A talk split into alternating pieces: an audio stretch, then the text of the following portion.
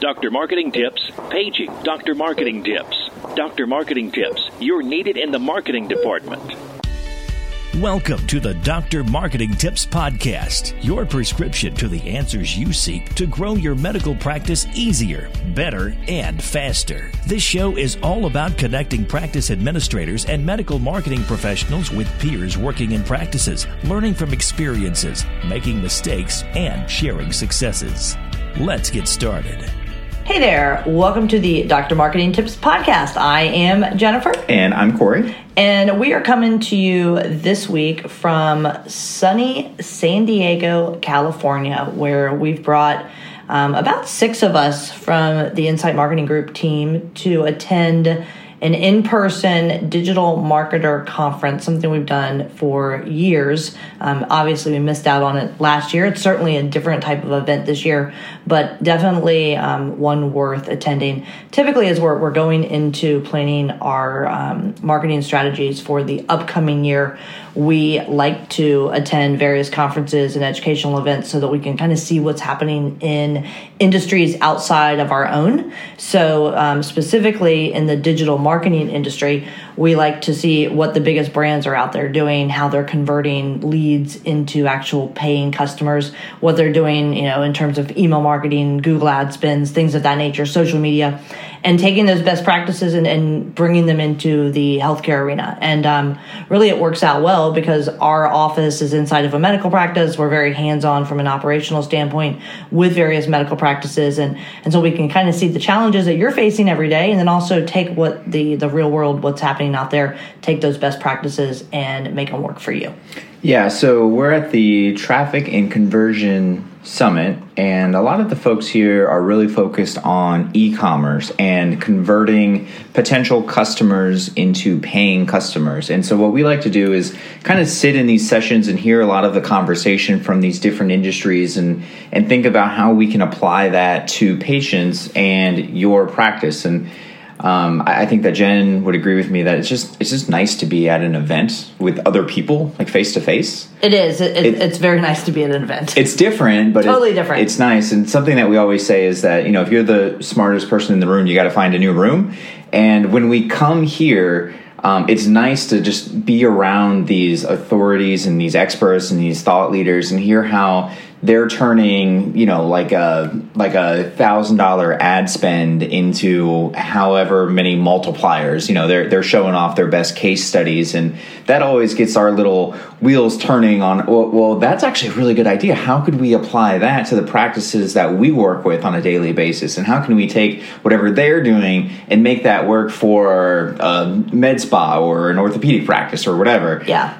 And I will say this too, like, um, you know, part of the conversation, and you're seeing it in the fabric of the conversation across all the sessions today, is you know what did COVID teach us? What kind of adjustments have had to be made as a result of COVID? And, and in healthcare, you know, we know that you know we had to pivot quick into telemedicine. We've had to you know change our waiting rooms. We've had to have waiting rooms out in the parking lot. We've had to make adjustments when our providers um, have to go into quarantine. We've had to you know make safety a top priority things of that nature. And in, and this is the case in marketing in general except in the digital marketing world things have gone through the roof. People have never been as busy as they are at this very moment. Yeah, and I think that if we look back um, at, just sort of our business throughout the past, let's say, year and a half, we've seen too that um, a lot of people have kind of come out of the woodwork to say, "Oh, I need a website." All of a sudden, and it's because with COVID, everyone has realized that you need a website. So everything is going digital, and because everything is going digital, you can't think like a digital marketer because then you're just thinking like everybody else. Everyone is in the same space. And so that's what a lot of the conversation was like today. So as we're thinking about 2022 planning for clients and potential clients and, and just sort of the industry as a whole, um, that was really sort of like the catalyst for a lot of the conversation that we were having today. And we thought it made sense to share that with you guys. Yeah. And I think that one of the big takeaways that I had today is that, and we talk about this all the time, Corey, like, all right, if this is the space that everybody is now in, then how do we figure out what the space is next week or next year or 10 years down the road? Because we want to be where people are going, not where people are right now. And really, what it points to is when everything's going crazy and tactics start to fail and you know you're having to pivot all the time what you have to do is take a step back slow down before you can speed up and go back to those like first um, like first level principles and really that's what i want to talk about because there was a session this morning where they, they threw up a quote from jeff bezos um, the founder of amazon and basically said um, he, he said look i get the question all the time Mr. Bezos, what is what's what can we expect to change in the next couple of years? And he said, hold on a second. Let's talk about what is not going to change the next couple of years. And I think that's what we want to focus this episode on. Yeah, and those those sort of first principles that Jen mentioned there, those are really fundamental truths that will not change. So that's sort of kind of like marketing 101 and, and one thing that i thought was nice to sort of hear all these experts say today again like you know titans of the industry outside of healthcare of course but um, it was nice to hear them say like content is is relevant content is more relevant now than it was a year ago because we've been beating that drum for a long time that the, the content you, of course you want to meet your patient where they are with the right message but at the same time um, as the industry changes and there's big privacy concerns that you guys may have heard about with Facebook and Apple and Google and everything that's going on there and GDPR is you know that was a, a term that a lot of us became familiar with this past year. Um, it goes back to just having really good content and if you have really good content and you do a really good job then a lot of the other stuff is going to fall into line. And, and, I thought that was really nice to hear because for the longest time, we've been preaching that content is king and you need to really focus in on that. And we've done that for our clients. We've no, absolutely. And, and so, kind of three things that they said are kind of those, those first, um, first level principles. We got to own the message, we got to own the data, and we got to own the media.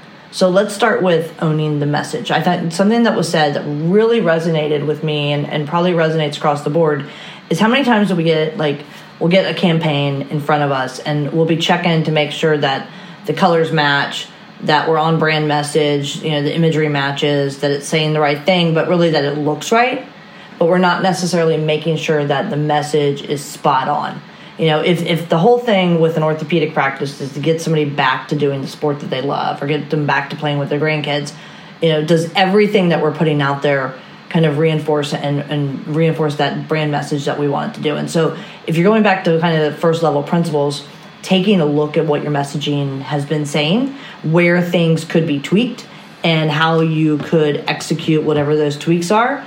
Um, you know, that's that's easy, low hanging fruit for really taking a look at your messages and, and, and updating them and bringing it back to those core principles. Right. And it's also about kind of setting expectations too, because if you are, again, let's keep on the orthopedic example there.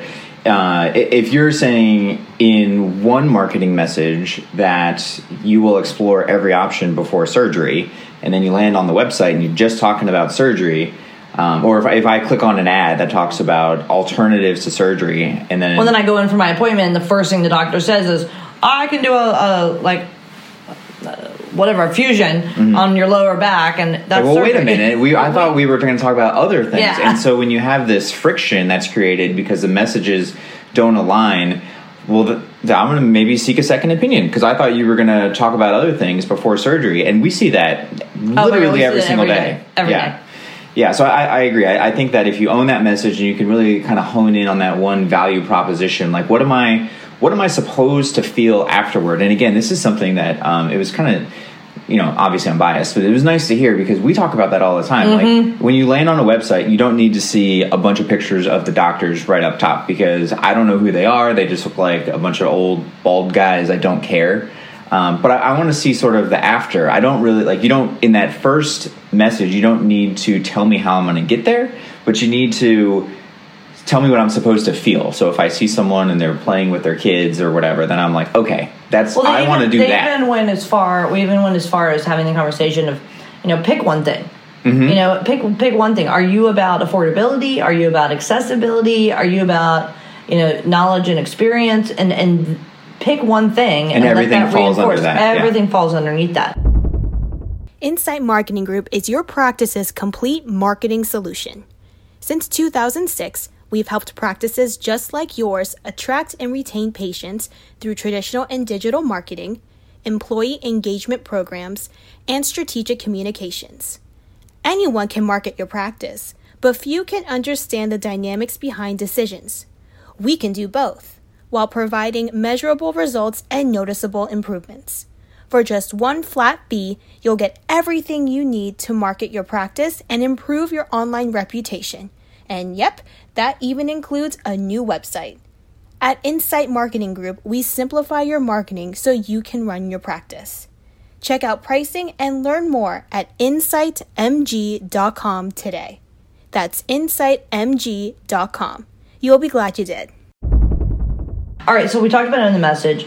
Um, data is a big conversation point. Like it, it's just big. I mean, with the iOS updates this year, with the things that are going on in Europe, um, what do we mean by own the data, Corey?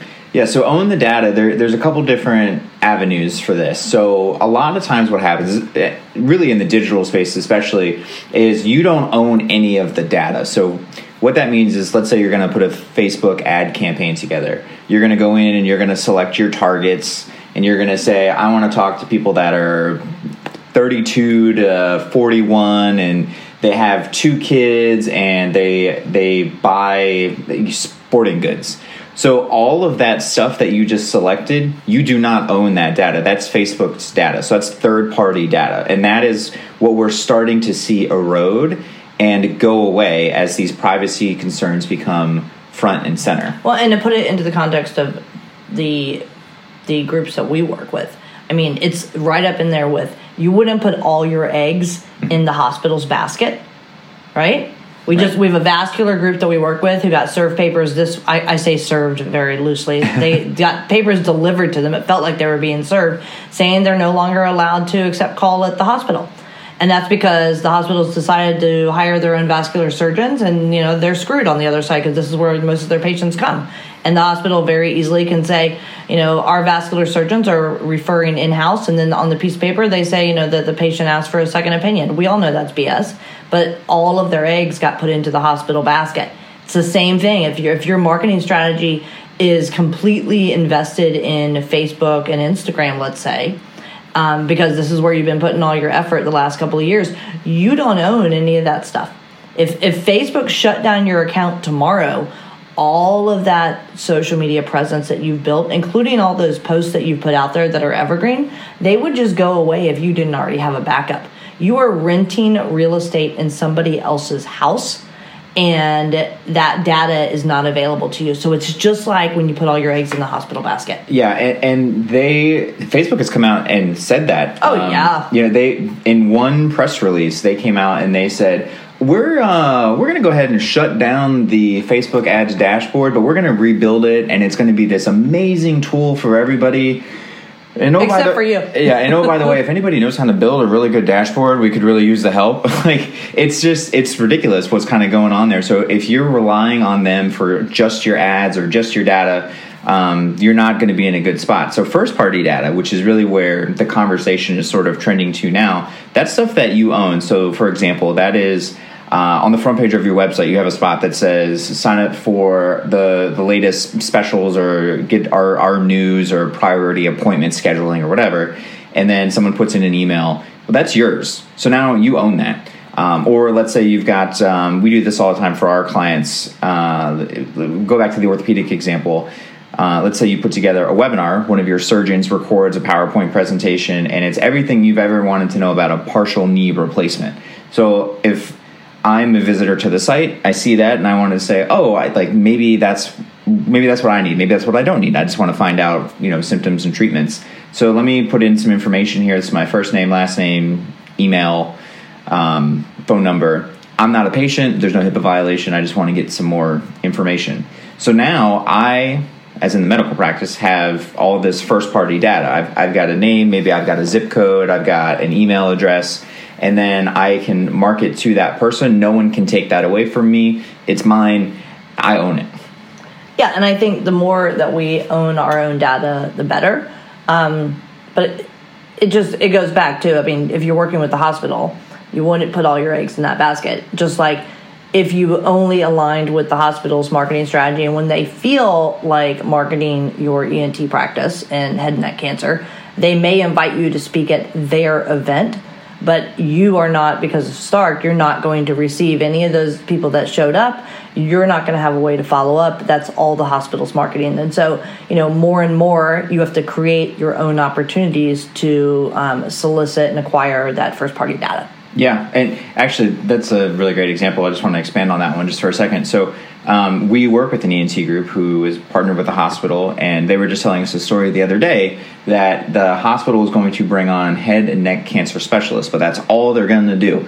And I don't, I don't even think they hired them yet, and they're already scope creeping into what Yep. the practice Yep. does. So, just you know, take that for what it is. I'm sure that you have an example like that in your home market. So. No, absolutely. But Yeah. but more and more, even events. You know, like how does it how does it how does this translate to the medical practice? Even events. Like the hospital has a great event, they want you to come and speak. Oh, you're going to get all these patients, but you don't get those patients because you don't own that data. You can't Right. market to those patients. Right. Not only do you not own the data, but but now, um, and this is kind of like the third thing that they were talking about is owning the media. And you, so you don't want to rely on somebody else's platform, like Jen was saying earlier. That's essentially renting space. You don't own that, which means that the landlord can come in at any time and kick you off or go away or whatever the case may be. Um, and then it, with events, especially now, it's a little bit different due to COVID, but there's a lot of virtual and hybrid events. So using this example, if you partner with the hospital and it's their media, it's their platform, you really are just a sort of participant. You're you're almost a, a bystander to your own reality at that point. You can jump in, you can spend your 45 minutes and then you have no idea how did it do where are the patients was it worth my time you know you're only going to know what the hospital Well, and, and then sometimes when we're working with hospitals, like you you hear it all the time. Like the docs are so excited. Oh my god, we had 200 people at that event. It was great. You know, I had to take a Saturday off to do it. Oh, it was a pain in the ass because I had to do my PowerPoint. I had to get it ready. Oh, but it felt good because they're like, look, guys, we know that you have to have a big ego in order to get into what you're doing. Like you have to, but they are purposely inflating your ego through a good event, but at the end of the day, we're not going to see any ROI unless it's on their turf. And so, how can we create opportunities to create our own turf, to build our own field, to get out there and play our own game and not have to play their game? And, and that could be through events. That could be through some virtual events. We've been doing that for the last couple of years. That could be, um, I was thinking about it, you know, as we're going there, and I'm like, you know, what could we do from a social standpoint? Um, you know, like a hybrid of owning your own space, but still being on a platform. You know, maybe there's an opportunity. Let's, I always like to go back to ortho because we work so closely with ortho.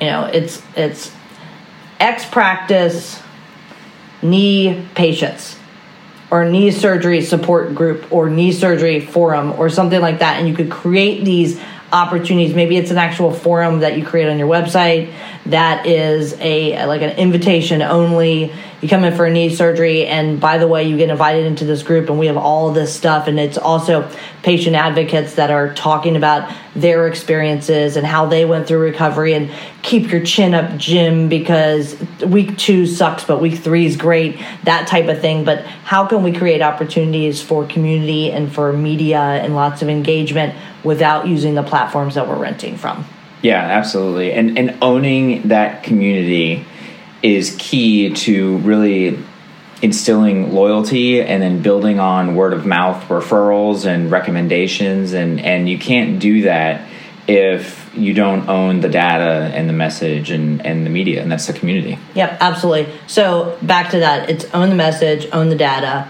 own the media, be successful in what you do.